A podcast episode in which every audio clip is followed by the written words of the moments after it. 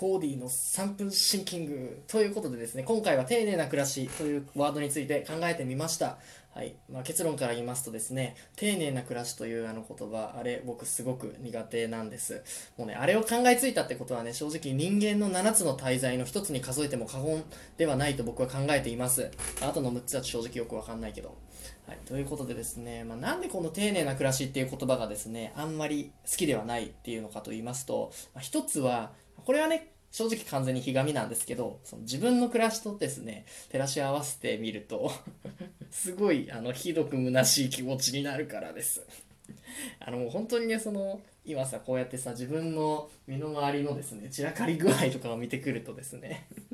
もう完全に丁寧な暮らしとは真逆で、もう言ってしまえば、ハッシュタグ粗雑な暮らしみたいな感じの生活をしているわけです。まあね、そりゃ悲しくなりますよ。丁寧な暮らしのあんなキラキラした 風景を見たらね。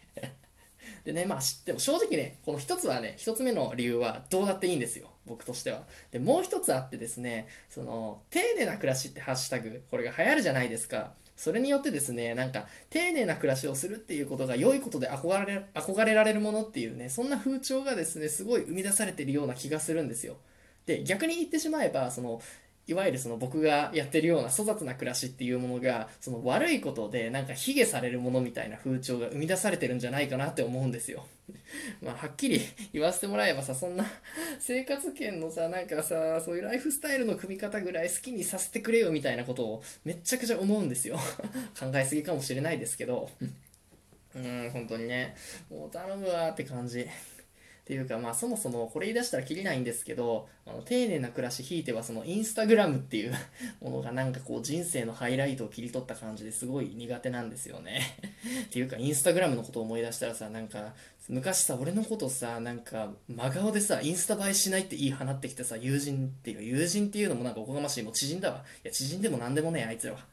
で、そいつのことをね、なんかね、ふと思い出した。いや、マジでキモい。あれは本当に軽蔑しそうなぐらいにキモいって思った。もう決めた今日からな、あいつのパートナーキモいな。隣で一生泣き声で罵倒されてろ。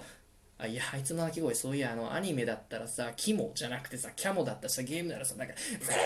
みたいな、そんな泣き声だったわ。ああ、もう虚しくなってきた、喋ってて。ということで、はい、丁寧な暮らしという言葉が、もうね、苦手で苦手でたまらんっていうかもうそもそもインスタが嫌だみたいな。そんな、えっと、丁寧な暮らしとは程遠い「ハッシュタグ粗雑な暮らし」が似合う男のお話でした。ということでですねあと10秒くらいかな。カップ麺出来上がりますよ。はいどうぞ。召し上がれ